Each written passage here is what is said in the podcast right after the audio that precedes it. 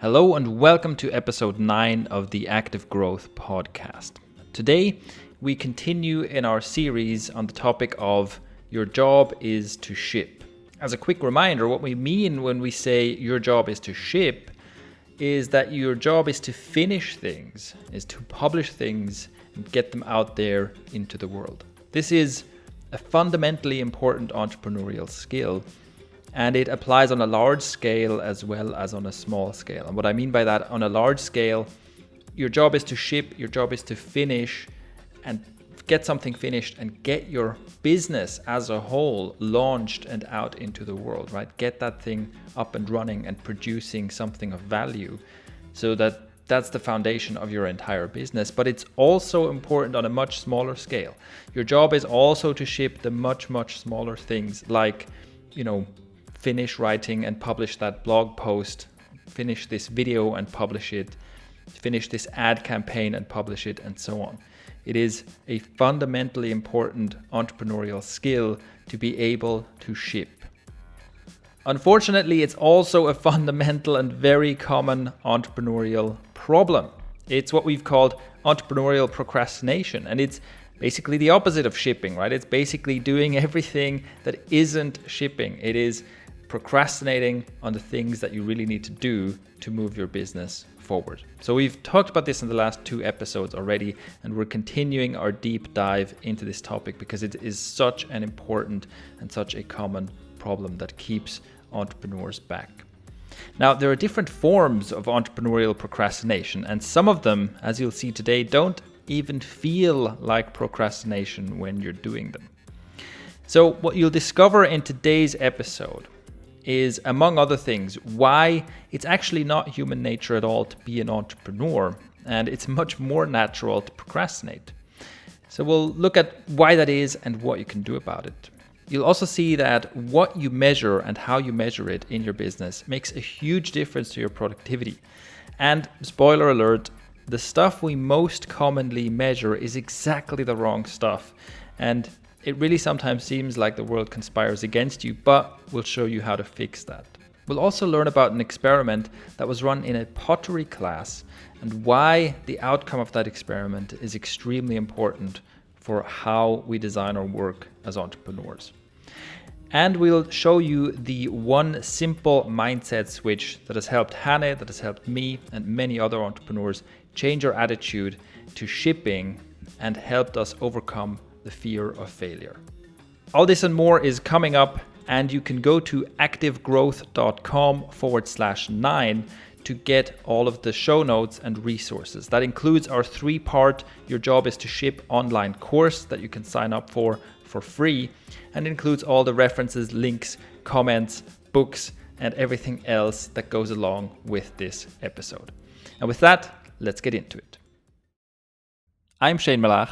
And I'm Hanne Verwijk. And what we're talking about today is the kind of entrepreneurial procrastination that doesn't feel like procrastination. Like if you do this, if you do this kind of procrastination, if I come to you and I ask, Are you procrastinating? Then you'll tell me, No, no, look, I'm working. I'm working. I'm doing things. I'm, I'm rewriting this bit and I'm adding this feature and I'm making this here a bit better and I'm looking for the perfect tool to do this. Like you're you're busy, but you're still not shipping. And of course, your job is to ship. And the whole point of this series is to get you to the point where you're really, really good at efficiently shipping. So even though it doesn't feel like procrastination, in reality, you're still procrastinating because you're not doing the thing that you need to do. You're not delivering your work. It's basically like you're working, but you're doing it in secret and you're avoiding launching. I call this most commonly, this is basically procrastination by perfectionism because you always have a reason to put things off, and the reason is some form of this isn't good enough yet. In today's episode, we will take a look at what causes this and what you can do about it.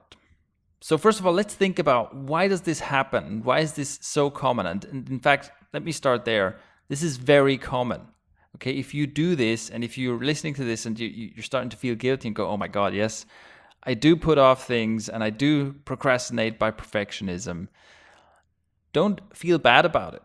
Because first of all you're not alone in this. This is such a common problem among entrepreneurs. Um, i would go even further. I think the moment that you ask somebody like why didn't you do it yet? perfectionism is probably like the most common answer.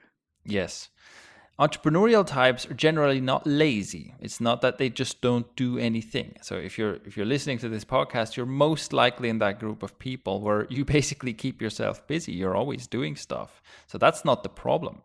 The problem is that you don't get to that point of shipping. So let's think about why is this so common? And to think about that let's ask ourselves what's the biggest advantage of working on something but not releasing it? Because generally people do things for a good reason. They they do things because it's good for them. So what's the advantage? What do we get out of working on stuff but not releasing it? I love to think of it as an example of writing a book. And I love this because first of all, a lot of people have this as a goal, right? They think, ah, one day I'll write a book, I'll publish a book. And also, so do I. I was just going to say guilty. yes, absolutely. I, I do think of myself as someone who's going to write a book eventually, right? Let's say you want to write a book and you you've started writing it. You you have, you know, your document somewhere and you work on that occasionally. You are working on this book, you've got your file somewhere, right? Your document that you work on. Maybe you've got a couple of chapters, you've got an outline, you've maybe got piles of notes, but you're nowhere near publishing it yet. And this is this is a good position to be in, in in many ways. You're working on this book, you've got your your document, your doc file on your computer somewhere that you're working on. You maybe have an outline, you probably have piles of notes and things, but you're nowhere near publishing this thing. It's an ongoing project. And this is quite a nice position to be in for some reasons. So you can call yourself a writer, kind of, right? You can think of yourself as a writer because you're doing this. And you can dream big. You can think about how great this will be once it's finished. You can imagine how you publish your book at some point and it will take the world by storm. It will be a massive bestseller, and you'll get all this adoration from fans, and you'll get money, and you'll be invited to give speeches and interviews and things like that. And it will be fantastic. And this feels good like we discussed in the last episode, this kind of dreaming is really nice to do because it feels good, but it actually keeps us from getting things done and finishing things. And then there's the fear factor. Because as long as you're still working on it, as long as it's still a work in progress, you can do this dreaming, but this will be confronted, these dreams will be confronted with reality as soon as you actually finish this thing. And what if none of those things you dreamed about come true? What if no one buys your book? What if it gets bad reviews? What if you get no adoration and also no money? And then, perhaps worst of all, if that happens, can you really call yourself a writer? Because then you've definitely failed, right? And that that is something we're afraid of it reminds me a bit of the quote by Abraham Lincoln, which says, Better to remain silent and be thought a fool than to speak out and remove all doubt. I think this is a kind of a similar situation. It's better to not publish your book and think, you know, maybe some people think, ah, this guy's never going to make it. But still, you can think of yourself as, you know, maybe, maybe I'll make it. It's better to be in that position than to actually finish something and prove to the world that you're not a writer and that you aren't a success, right? This is this fear of failure. I actually noticed this with a friend of mine who said that he wanted to travel the world. And it, he was always talking about this and always being in this um, planning mode about traveling the world and not even really planning, like the dreaming mode, like exactly what we told last episode that was so bad for actually getting something done right. And the main reason for this was that he wasn't very happy with his life at that point. And the idea of traveling was so, yeah, so attractive basically that he didn't want to take action on that because he might just find out that traveling wasn't all that attractive and that maybe his life at the moment wasn't all that bad. And so I think that this is something that can really happen exactly like you described, with a book, with an e course, with any entrepreneurial project, with an event, with anything where you put yourself out there and you might get the result that it's not as good and that it's not as fun and that it's not as perfect as you hoped it would be. And this is a very justified fear because, well, real life tends to be messy and it tends to be difficult. And even though we read a lot about and you know the kind of media coverage and so on is of course always on like spectacular success stories. You know someone creates this little product and you know they just make all this money it becomes like an overnight success. This is the story that we hear over and over again but in reality this happens to almost no one. In reality the way businesses are built is like a slow grind and so it's definitely it's a it's a well-founded fear right? If you're dreaming about how great it will be to be successful but then you're afraid that maybe it's not going to be like that maybe it's going to be much slower and much messier my first product is going to be kind of rubbish. Well that's a well-founded fear you're probably right. Um, it takes much more time and it is just messier in real life than in our fantasies. But then if this is so attractive what can we do to avoid it Right, so let's get into our interventions, into our action steps of what you can do. The first one is to change what you measure. And I call this your personal KPI. So, a KPI, in case you're not familiar, a KPI is a key performance indicator. And it's used in many contexts in business. It's basically a question of what do you measure? What is an indicator of the performance you're trying to improve? And of course, what you measure makes a big difference to to your results. In general, we pay attention to what we measure and we work on improving what we measure. Uh, measuring stuff makes things visible, brings them to the forefront, and makes it easier to change them. And in fact, not measuring things makes it almost impossible to change them. Right? You can you can have aspirations about, oh, I wish I, this would be better or that would be different. But if you don't have something to measure it by, how is it ever going to happen? Yeah, I always like to say, especially in marketing, it's if you don't measure it, you can't improve it. And the same is true here. The same is true in your life, right? If you can't measure it, you can't improve it. Exactly. And this is part of what we talked about in the last episode. Uh, the M part of the SMART goals is measurable. So we've already covered this. And today we're looking more at, you know, what do you measure and what do you put your focus on? The stuff that we tend to measure as online entrepreneurs is usually exactly wrong. We tend to look at things like how much money is my business making? How much traffic am I getting? How many customers do I have? How many social media followers do I have? Things like that. Especially these these vanity metrics of social media followers, traffic, and things like that are the most immediately available numbers that we have because even without setting anything up, right, without any kind of technical knowledge, these are the numbers that are shown to you. You upload a, a, video to YouTube and it shows you how many people watch the video, right? You you create a Twitter account, it shows you how many followers you have. It's like these numbers are the most immediately and most easily accessible numbers. But they're also the wrong numbers to focus on. What all of these numbers have in common that I just mentioned is that they're all outside of your own control right? The the amount of traffic you get to your site is outside of your control. It's outside of your direct control because you can't force people to come to your website right? You can only do things that will increase your chances of getting more visitors but you can't directly force people to come to your website. And the same is with you know, measuring, I'm not saying it's wrong to measure how much revenue your business is generating. Of course, you need to know how much revenue your business is generating, but you also have to be aware that this is a number that is outside of your own control because you can't force people to give you money. And so it's very important that you measure and pay attention to things that are under your direct control. The one with the revenue is, I think, the most controversial one because it's pretty easy to understand that, okay, followers and, and it doesn't have a direct impact on our business already. Um, but yeah, I think the point you're making with the revenue not being immediately in your control is uh, a bit counterintuitive. So if revenue is out of your control, then what exactly is in your control?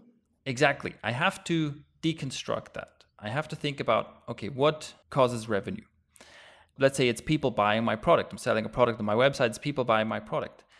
Where do these people come from? So that's where analytics can be useful. And maybe I can see, okay, a certain marketing channel is working really well for me. Okay, maybe it's content marketing, right? I'm creating content. This content is attracting organic traffic from, from social and search. And some of those visitors are converting into buyers. And that's where my revenue is coming from.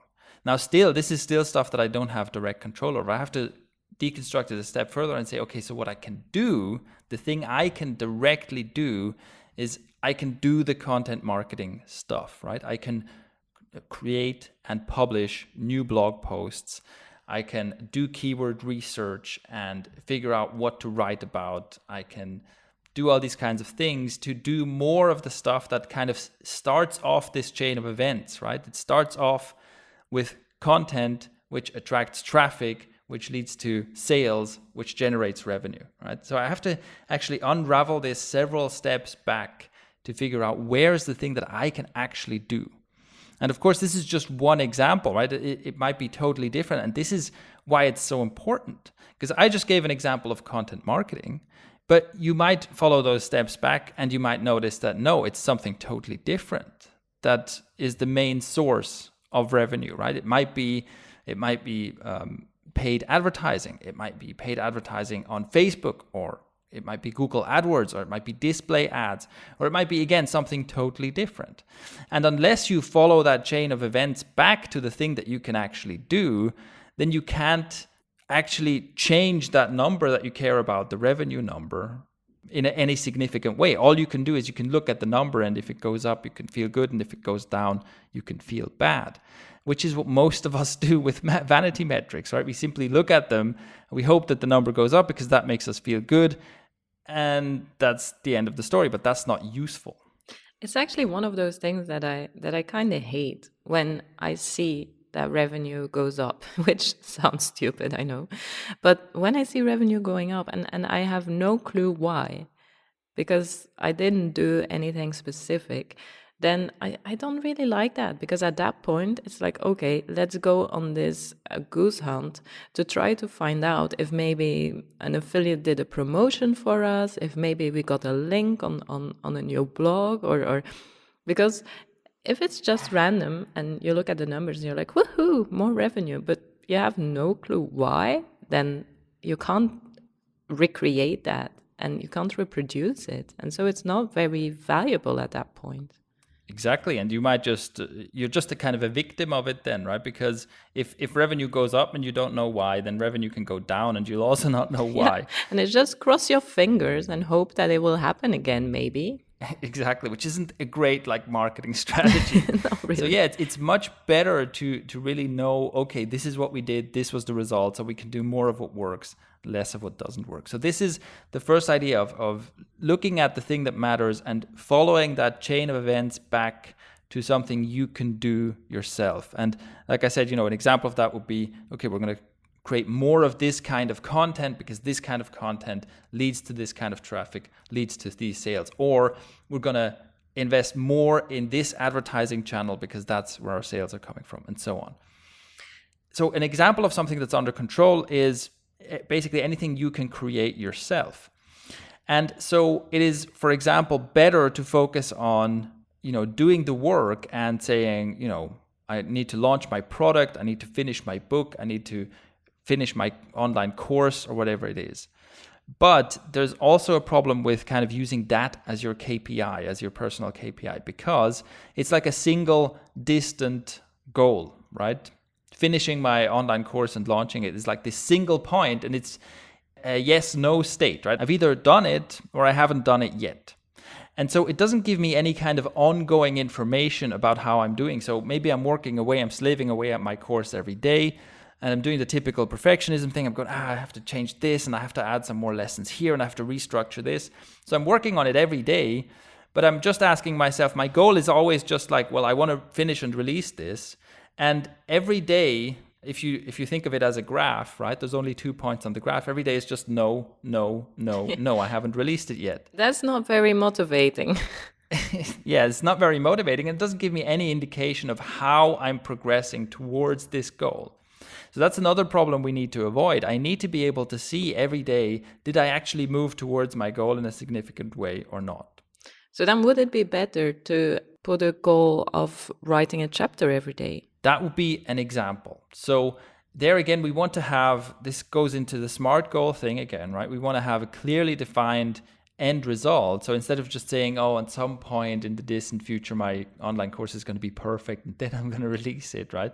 Is that you have a very clearly defined outline where it's like, okay, these are the these are the different things I need to cover. These are the lessons that are going to be in there, and I have like this finite goal. I know, okay, the total thing is going to be 23 lessons, and I'm going to create one lesson every day, or yeah, like you said, you know, write one chapter every day, something like that. So then I can I can track this progress and go, okay, today I didn't manage to do a chapter, but the day before I managed to do two Day before that, I did one, and so on. And I can see myself progressing towards this end goal of having all 23 chapters or all 23 lessons done.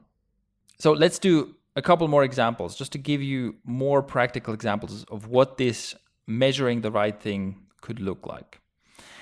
Another example would be let's say my job is to, or one of the things I need to do is improve conversions on my website. Here again, I can't like force people to buy more and I can't I can't directly influence conversion rates on my site. But what I can do is I can have a system, I can establish a system that I can follow on a regular basis. So that system might be something like I watch visitor recordings interacting with my website and I analyze heat maps. And uh, based on those, I come up with a hypothesis. When I have a hypothesis of, you know, I believe if we change this, it will increase our conversions, I start an A B test based on that hypothesis. And this is something I can do on a regular basis, right? I can I can basically track how many A B tests did I launch this month. And I can track am I doing this work, right? It's like this is part of my daily work. Do this analysis, watch these recordings, check out these heat maps, or maybe start a bunch of new recordings and so on um, to come up with the hypothesis. And I can track my progress in stuff I can control, which is this month I started four A B tests, and that's good. Last month I only did two, that was less progress. On the A B testing, so you could say, okay, I have to launch at least this amount of A B tests during a month. Or you could say, every time I need at least to have an A B test running on my sales page so that you actually get into this habit of improving it all the time. And I think what's important here is that you didn't hear us talking about you have to get a positive result with those A B tests. Because that's something that's completely out of your control. You can do the exercise, you can try to imagine what would work better, but in the end, like you don't have a crystal ball. You really can't decide whether you're going to improve that conversion rate on your sales page. So if your KPI, if you if what you're measuring would be, I need to improve my sales page by uh, one uh, this month, that's something that's not in your control. Whereas if you say I need to launch at least two A/B tests on my sales page this month, then that is something that you can do, and the probability of then improving your conversion rate goes up significantly, of course. As a final example, I want to revisit our customer first strategy from our first series. And there it's the same kind of thing. You know, we, we presented this strategy and it is a great way to get customers. It is a great way to start getting paid. But of course, it's still a numbers game. You will reach out to some people, and not all of them will get on a coaching call with you. And you will pitch your services to people, and not all of them will become paying customers. So again, you you don't want to be focusing too much on how many paying customers do I have, how much revenue is this generating. What you want to focus on and what you want to measure day by day is reaching out to a certain number of people every day and starting the coaching sessions with them and always making your pitch for the paid upgrade in the second coaching session. So you can measure how am I following this system, right? How many people did I reach out to this week? To how many people did I make the pitch? And this is the the work that you should first of all, you know, you should check this off on a checklist or in your calendar or something and you should this is like the, the small success. You should feel good about having done this. Whether or not you've closed a sale, you should feel good about having done the work of reaching out to people, giving them the coaching session, and then pitching your offer. At one point, I was actually doing this actively, and my system was I had to contact at least five people on LinkedIn and five people on Facebook. And simply, I had like this introduction text about my website, about what I was doing, and asking people what they were doing. And to see, well, of course, the goal was to get them to, to sign up, but that was not what I was measuring, right? The one thing that I had to do every morning, the moment that I opened my computer, was simply copy pasting that text and sending it to five people on LinkedIn and five people on Facebook. And then made it, like you said, um, that gave that small little win where you start your day and you actually already did something that you know is building up to this bigger goal.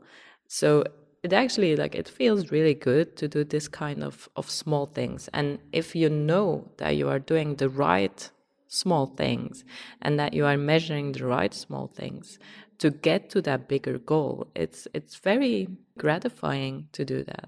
I also want to add to that that while there are no guarantees and starting your own business and getting paid for stuff you do yourself is generally difficult i also have to say that if you do this kind of relentless work, right? You relentlessly keep at it. You're always willing to do the work, to do this in small steps, to measure your progress, and to look at the data that you're basically gathering like this, and willing to make improvements. This is the most guaranteed way to success that I know. Right? It's not it's not quick and it's not easy. It's not going to happen from one moment to the next. But if you're relentless like this and you keep you stay disciplined about deconstructing things to that point of where you have control and you just relentlessly pursue that. And you're always open to looking at the data and making improvements.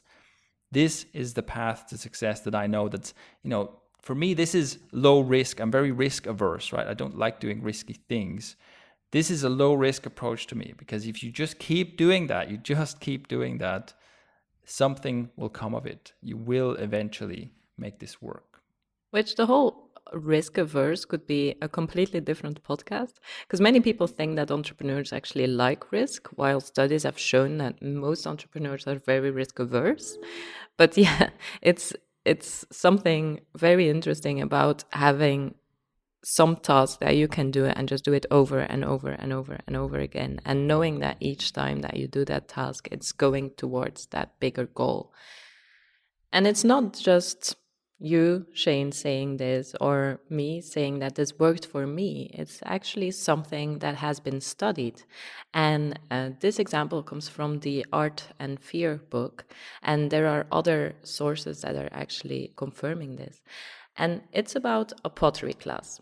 So this teacher announced at the beginning of the class that she would separate the class in two groups, and one group had to make as many pots as possible.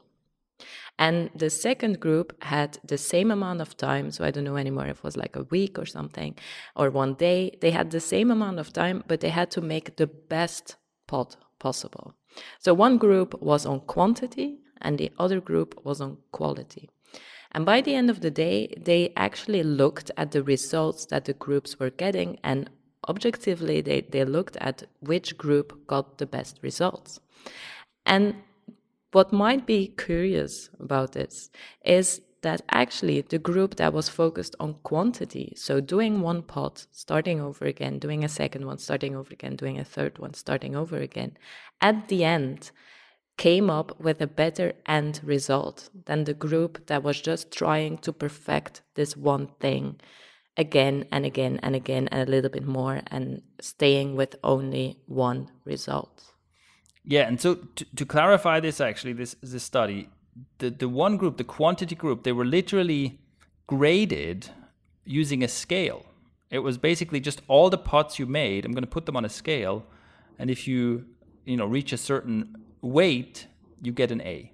Okay, that's how they were graded. So literally, they were they were basically told, yeah, sure, you, you have to make pots, right? This is a pottery class, you're making pots, but it literally doesn't matter at all. Like nobody's gonna look at is this a nice pot? Does it even look like a pot? It's like how much clay did you use? That's how you get graded. And and the the quality group much you know much more obviously is like well make a nice pot and we'll have you know people judge the quality and niceness of this pot. And and to me that it blows my mind. You know when I read this it blows my mind because like literally you're telling people just make a pile of clay essentially, but it's in a pottery context and because it's like, well, you have nothing better to do, you might as well make pots. And just by doing it over and over again, just by creating this volume, they end up making objectively nicer, higher quality, more quote unquote perfect pots. That's pretty crazy, no? yeah, it is. I have made a series of videos on this topic because I very strongly believe that, that this is a fix that many entrepreneurs have to apply to their lives and their work, right? You have to focus on quantity, on the volume of stuff you put out, because that's how you get better. We'll link to those videos from the show notes. We'll also dive into this here a bit. What you need to do to put this into practice is you need to ask yourself, what do you need? What do you need to be good at to reach your goal? Okay, what are the skills you need to reach your goal? First of all, this gives you this frame as well of what can I do, right? How can I improve myself? And that's something that I can control and not what needs to happen externally, what needs to happen in the world around me for me to have a successful business. It's the question of what do I need to get good at to make this business work? Then you want to decide how you're going to get good at this remind yourself of this. This you can use the daily reminder technique, right? Use the daily reminder technique to kind of remind yourself, this is what I've decided to get good at. This will make me more successful the better I get at it. And then you start producing volume. And you can use 30 day challenges, another tool that we've talked about, where you can say, you know, like my example again was, you know, make a video every day for 30 days, to get better at making videos. And you can apply this to a lot of stuff. But you want to start building that skill by just outputting a lot of stuff. We've been talking about creating your own product, and that's what we advocate create your own digital products. For me, this was information products at one point. And so, my personal example of how I applied what we just talked about, how I applied the quantity over quality approach is this. At one point, I decided that I wanted to sell information products. And so, I had to get good at creating excellent products. For me, that was very clear. You know, I wasn't going to do like trashy second rate um, information products and just be really good at selling them, which no. I saw. I thought that was a perfect goal in life to sell trashy products. It's that seems to be the attitude of some uh, online marketers for sure, right? Like they, they make you rubbish can say scammers. It's okay. yes, they make rubbish products and they just they just you know make very hypey sales pages for them and people buy them anyway. So obviously that's not what i wanted to do. I wanted to like the basis for my information product business was going to be that i make really really good products. So how do i do that? Well i create and release a product i get feedback on it then i create and release another product and i get feedback on that and i create and release another product and so on and i did this as quickly as i could I've talked about this before, but you know, I started with a free ebook, right? That was my first product. I was like, okay, I'm going to put together this free ebook, give it away for free, ask people to leave comments or, you know, reply to my email or whatever to tell me what they think, what I could improve, and so on. And then I made another ebook. And then I made like a, an online course with video and downloadable PDFs, and it was pretty rubbish. And and then I rebuilt that online course. Okay, I rebuilt that online course made a new version of it, made it nicer. Then I made my first version of my first paid product. I got feedback on that. Then I updated it, got feedback on that. I made another paid product, another free one. Then I created a new membership thing and I rebuilt all of my free stuff and put it in there. Then I made another paid product. Then I completely rebuilt my best selling premium product and relaunched it again. So, in the course of just a couple of years, maybe two, two and a half years, I was churning out products. And even just you know, because, you know, rebuilding a product and re releasing it is another example. It's like, you know, you make a pot You throw it away, you make another pot, right? so I was doing this. This is how I applied volume. This is how I applied quantity. I was churning out product after product after product. And I think this is what a lot of people don't realize because so many of us ha- will have the goal of creating one product, right? I'm going to create this one course and just agonize over it and spend ages on it. Whereas all the while, you know, while you're sitting there going, oh my God, this isn't good enough yet, and just keeping working on this pot, I'm just churning, churning, churning, churning. The time it takes you to make that one thing, I've released like four things and re-released one of them, right? And this is how I got good at it. This is this is the reason I can now competently create an information product. And from a business side of view, like it it also makes sense, right? Because think about it. If Shane, you created that product, you sold it, you got money for it already, you got feedback, you re released it, you got money for it again. Whereas if you would have kept it to yourself, first of all, you would never have had that feedback. So probably even the finished, polished, however you want to call it, version would not be as good as the re-release of the product. And second of all, you would not have had like those first customers.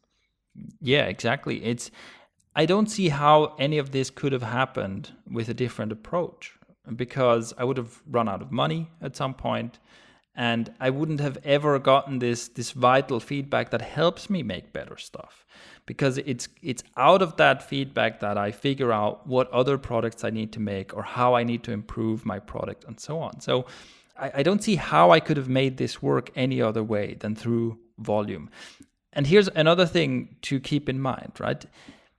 Like I said, my first ebook wasn't great, you know. And the the first time I tried to put together like an online um, course kind of thing with video and stuff, that was pretty messy, you know, because I, I didn't do that well. But it doesn't matter. You know, nobody ever told me, oh, you know, your online course, the design of your membership site is a bit crap and you know, the videos take a bit long to load or whatever, the layout is a bit whatever, right? Basically, in general, people got value out of what I was creating, even if the presentation wasn't super polished, even if there were still gaps in in what I was teaching. They got value out of it. They told me about what they liked, what they were still confused about, what questions they had, and that allowed me to make better stuff. But you know, it, it wasn't ever a problem. Nobody ever pointed the finger and laughed because I wasn't very good at this yet. Do you remember how much you sold that for? My very first product, like the first version of my first product, I did like a pre-launch thing, but I sold it for nine dollars because I think it's also one of those one of those traps where the moment and I think we're we'll probably go deeper into this in, in a later stage, but where if you're imagining that you have to create a two thousand dollar course, people will have expectations for that, right? Whereas if you're like, okay, small course, put it out, small course again, put it out again, ask a little more each time because you're getting better at it each time. It's also a whole different feeling than having this huge monster thing that you need to create this flagship product, $2,000 type of product. Absolutely. And that, that's exactly how it went, right? Because my, yeah, I first sold it for, for $9. I then updated and upgraded it and started selling it for, I think, around $50. And then later I, you know, upgraded it again, added more stuff again. At, at one point, it was selling for like eighty or ninety dollars, but it was always in line. I, I, yeah, it was always. I mean, I always felt slightly uncomfortable. That's also normal. It's all normal to feel uncomfortable asking for money, right? But it was always in line with with my ability and in line with, with what I was delivering, which. I agree. Yeah, if I if I had tried to make a two thousand dollar product as my first thing, I would have definitely uh, you know crumbled under the pressure of trying to make that happen. Now, my personal example about this doing it over and over and over again and measuring what is in your control is for public speaking. So this year, I decided that public speaking was one of the skills that I wanted to develop um, for for my career, for whatever, for what I want to do in, in, in my life and in business. And I cannot control how many people will actually come to my speeches. Like, not really. I mean, I can invite some people or whatever. But what I can control is the number of invites or the number of, of emails that I'm sending out to offer to speak somewhere. So, my KPIs for this public speaking uh, skill building is that I measure how many times I'm applying for speaking gigs. And that is something that I can measure. So I can tell myself that I need to apply for at least whatever, four speaking gigs in a month, and that I have to try to book or that I have to try to book one speaking gig. And at that point, maybe I will have to send out a hundred emails in order to book one speaking gig. But that's in my control. And then how many people actually come to the speech or come listen to me? That's mostly in control of the person that's organizing the event, right? So I can't really control that. But I think it's it's one of those empowering things when you can when you actually understand that you can start measuring what's in your own control. So that's the point about focusing on quantity over quality. And so one last point I want to make about this is that it is also a question of mindset. It's you have to start focusing on and getting attached to the longer term outcome. Instead of sitting there going, oh my God, this one pot I'm working on right now has to be perfect. I will be judged by how good this pot is. And it's unacceptable to make this pot anything other than perfect. And you're sitting there sweating, feeling under pressure, feeling stressed, and so on. You're so attached to the immediate short term outcome of this one pot you're working on. And it's simply the wrong approach. What you need to get attached to is the longer term goal of I will get good at making pots. And the way I get good at making pots is by making lots of them. And we know this, I think we know this from art because all kids draw, right? All kids draw and they basically make a mess on a piece of paper with a bunch of colored crayons. And slowly over time, they get slightly better at drawing and they can kind of draw little characters and things. And we know that anyone who's a great artist who can who can make a, fantastically beautiful or lifelike drawing, we know that that's a progression, a very slow progression that starts with this really simplistic childish drawing and slowly over time, one drawing after another, it gets slightly better each time until you finally have this masterpiece. That's why I'm still drawing stick figures. That is yes, that's and that's why most of us are still drawing stick figures that are barely identifiable because we stopped at that point, right? We stopped drawing regularly. And there is absolutely no way you're going to sit down and draw a masterpiece right now by trying hard. There is no way. The only way you get better at things is through quantity, through volume. And you need to get attached to this idea I want to be good at this in the future. And the way I get good at this in the future is by shipping a lot of stuff now. We mentioned earlier that this procrastination by perfectionism is common among entrepreneurs. And we also talked to an expert who gave us some more insights about this. This is uh, fairly typical in those kind of people who uh, are uh, rather perfectionist in their, their attitude to life, that they feel that they can't possibly launch their product or their service until it's perfect. And of course, it's never going to be perfect. That was Graham Jones. He is a psychologist who specializes in human behavior as it relates to the internet. And he's working with many entrepreneurs on the human side of building and running online businesses. And those uh, people are so sure that the world is not ready for something unless it's perfect that they will always put it off. And entrepreneurs, as a bunch of people, largely do want things to be perfect because they are launching something onto the world that's theirs. And so they don't want any people saying, you know, this isn't ready for launch, this is bad, it's not good, and so on. But actually, people don't say those things. So it's a a perceived fear that's an unreal fear, and therefore they put things off because they don't think that what they've got is perfect enough for people to accept. What we do know when you look at uh, things that uh, have been launched and are highly successful, what I tend to find speaking to entrepreneurs myself who who do launch things what they consider to be early, anything that's kind of 50% ready is usually okay by the audience. So even if you've only put half the features you're currently planning in, actually the outside world thinks that's pretty good. This is an important idea, and I want to take this idea a bit further. Because it's not only that the thing that you think isn't good enough yet is probably pretty good by your audience standards already. But think about think about this. By not publishing this, you're depriving your audience of this thing that is pretty good and pretty useful for them. So start thinking about that. Whom are you hurting by not publishing? Whom are you hurting by endlessly putting this off and endlessly working on small details and not shipping? Because if you believe in what you're doing, if you're building something that's valuable, that means that as long as you're keeping it for yourself and as long as you're putting this off, you're depriving people to have access to this resource and to have access to a solution that they might sorely need. I think this is such an important point because it can really help you make that switch about getting out of your head and actually thinking about other people and thinking about how much you are hurting them by staying in this perfectionism mode and, and not launching your thing, right? And the way I like to think about this is what if you had the cure to cancer? Like, would you really hold back because you're not having the perfect logo or because the uh, maybe like the lighting on your video isn't perfect or and okay, probably your e-course, your ebook is not going to cure cancer, but still you believe in it.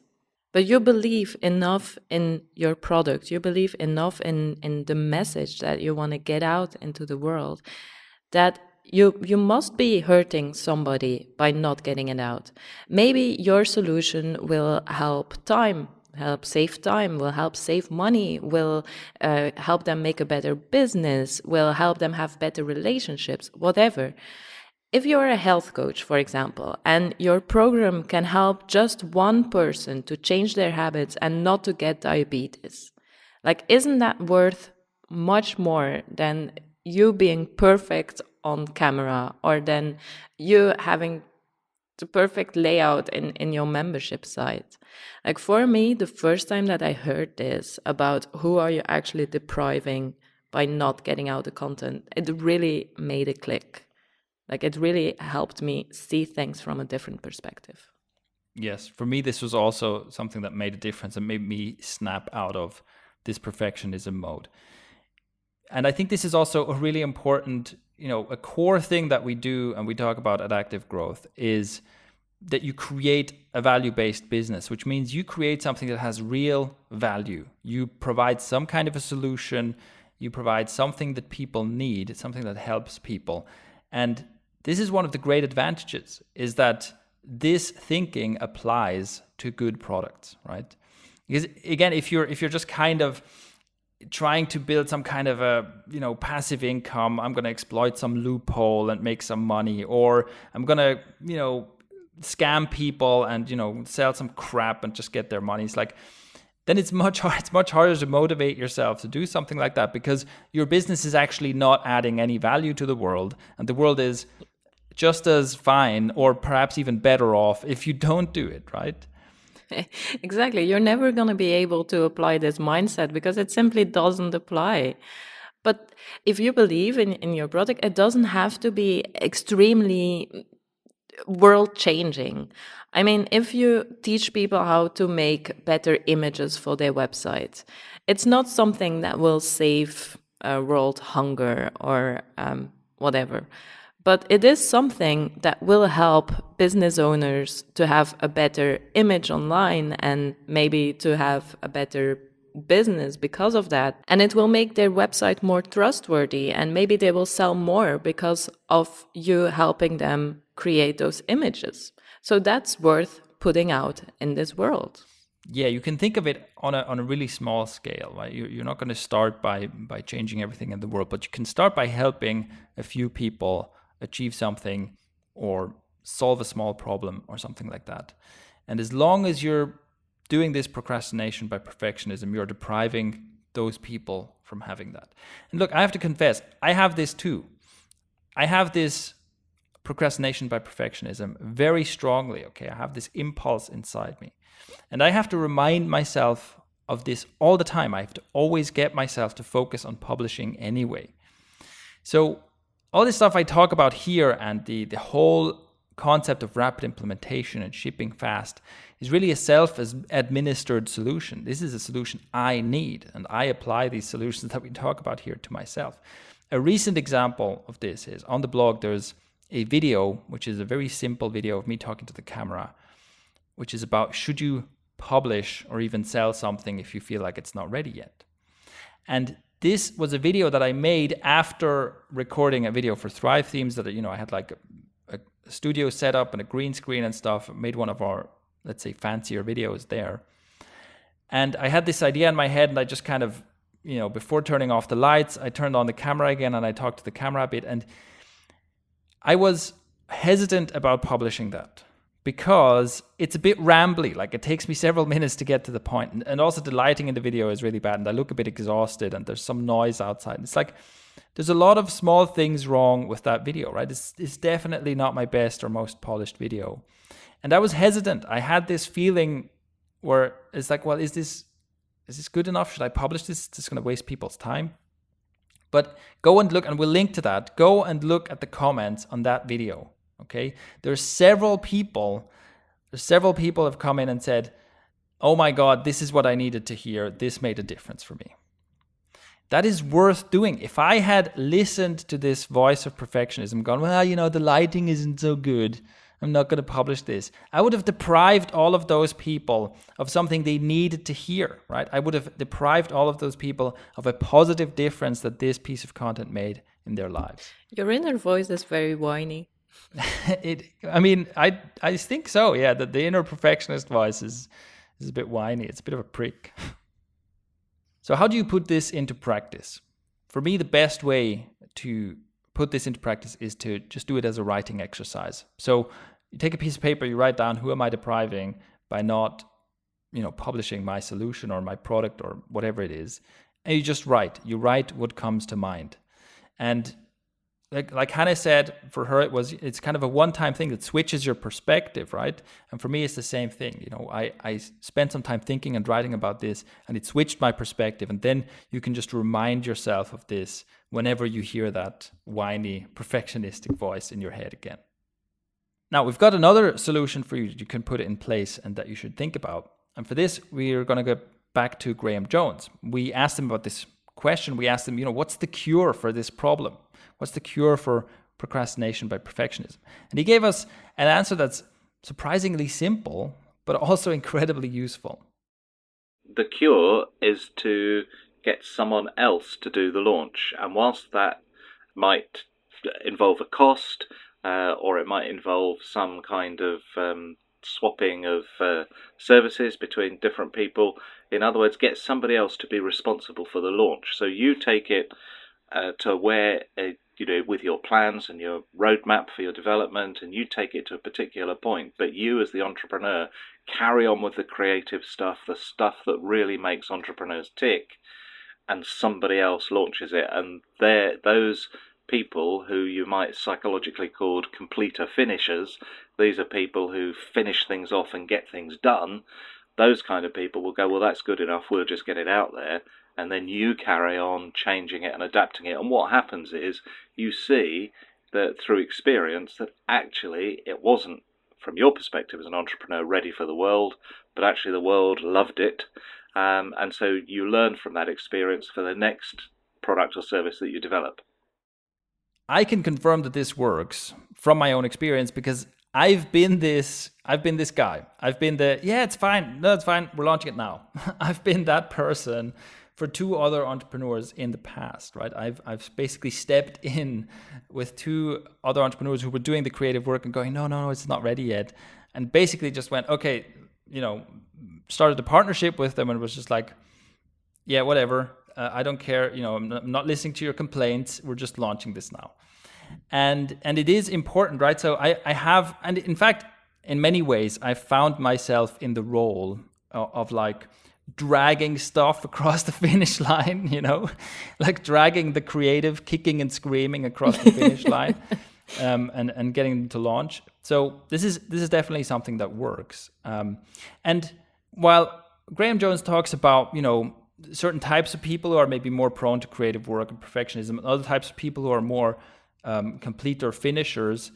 If you can find someone like that, that's great. But it can be a lot simpler than that because if you simply define your roles right you don't you don't have to find the perfect match for this. If you can simply define your roles and say okay you're the person who's in charge of building this product and making it, making it good. I am the person in charge of doing the marketing. I'm going to launch it. I'm going to do the sales material. I'm going to do the selling right? That is enough because when I'm working on my own stuff, I'm the perfectionist as well. But when I'm in the role of being the the launcher for someone else, then it, works, right? It, I my perfectionism doesn't apply to other people's work, so, so that's fine. Um, so if you just have a partner with clearly defined roles, you're the the creator, I'm the launcher. That can be extremely effective. So I'm actually part of this mastermind group. And these are people that, of course, I trust. And I think they have a certain level of, of quality and a certain level of expertise in, in their work. And so when they tell me that what I'm doing is good enough for launch, I listen to them because it's not it's not just random friend it's not my mom telling me that now my book is ready or whatever. It's people who actually have quality standards that I admire and that I think are at a level where I also wanna wanna launch stuff at that level.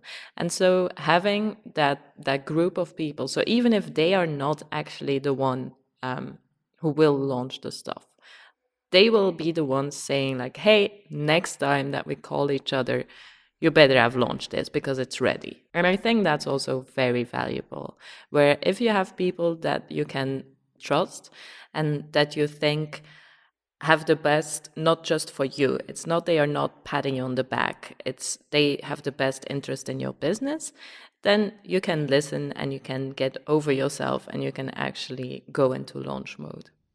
So, in short, you can get other people to help you with this problem because you don't have to struggle with this problem on your own. You can get other people to help you in various ways. And with what you just said, Hannah, you can also be that person in other people's lives, right? So, you can, in your mastermind group, on the one hand, you can get this feedback and you can trust other people to say, yes, this is ready. And at the same time because like i said before like your perfectionism generally only applies to yourself right so you can look at their stuff and you can be the that person in their life who says no this is ready and you should launch and it can just be really really helpful to not be alone in this yeah definitely so those are our action steps for today's episodes and i'll give you a summary of those in just a minute but first i want to bring back Piers Steel from the last episode because he has a message that i think is really important I mean, I mean, if I was the Pope of procrastination, I would forgive you all. That's just nice. I wanted to play that just because it's such a nice message. So consider yourself forgiven. But what exactly does Dr. Steel mean when he says this? People look at it as a, a human failing when it's really close to much just to being human. That we all have this natural tendency to procrastinate. It's built into us. We can see it in the way our brains are created, the way they evolved. You know, the fact that we have a limbic and prefrontal system, it's inevitable. We're not designed to have the patience to pursue and projects that require us to wait years for their for the outcome. So what we're doing is actually something kind of unnatural. We're acting not as nature intended. So of course we're going to have these particular types of problems, and when we have them, don't make it, don't add fuel to the fire by feeling guilt about them. The guilt makes you then not want to deal with themselves because when you think about your procrastination, it's an awful feeling because now you think it reflects your self worth. So, you know, if you can forgive yourself about it and just say, wow, this is, this is not good. It's kind of like if you came home and somebody ransacked your house, you wouldn't feel guilty. And you wouldn't will certainly wait for the burglar to come back to clean it up because that was his or her fault you'd start cleaning up yourself. And the same type of thing about procrastination is that, yes, don't feel guilty about it, but do something about it. Uh, if people can get that mindset, they'll be much more productive. And if you need to use any or all of these systems and tools that we're giving you in this podcast, that's not a bad sign, right? That that doesn't mean that you're not a real entrepreneur and you need all this help to make it work, right? We you can't just get on with it. You can't just be like, I'm just gonna do it. That would be like some kind of a superpower. The truth is that these are problems we have to deal with. These are tools we have to use if we want to become effective entrepreneurs. And like I said before, I use these tools myself. I use these writing exercises, these daily reminders, 30 day challenges, all of this stuff that we talked about, I use as well because otherwise I couldn't ever get anything done. And it's not something that is just one time. I think that's also very interesting because Shane, you've been like launching products and and and doing all this online stuff. And the video you're talking about that you was hesitant about uh, publishing is like two weeks ago. Yes. So it's not something that at one point you're just okay with it and you get over with it. It's something that you will have to fight over and over and over again. And just having these systems in place and following what we laid out in this podcast it's it's what works for us it's what we found with specialists that they are telling you that works and you can apply this over and over and over again each time that you feel that you are getting into this trap of perfectionism and that you are noticing that you're not shipping Thank you for listening in. I'm back very briefly with some footnotes. So, all of the resources we mentioned and all of the show notes you can find at activegrowth.com forward slash nine. So, that is activegrowth, one word, dot com forward slash nine, either the number nine or type out nine. Either way, you will end up on the resources page for this episode. We link to the book Procrastination Equation by Piers Steel, who was featured here. We'll also link to Graham Jones's website if you want to hear and learn more from him. We also link to the Art of Fear book that was mentioned. That was where the pottery class example came from. And we link to the video I mentioned, which was basically a perfect example of something that I almost didn't ship because of perfectionism. And if you go and look at the comments there, you can, I mean, it's just really a perfect point for what we were talking about here. Also, we have added another lesson to our course that goes along with this podcast series.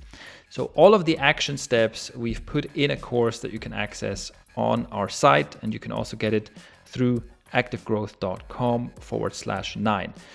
The reason we did this is because while podcasts are a great way to learn and discover new things, I think they're not a great reference point or, or, they're not great reference material right? It's not very efficient to try and go back through podcast episodes and you know try to find what was that exact strategy what was that exact technique or what was that thing they mentioned.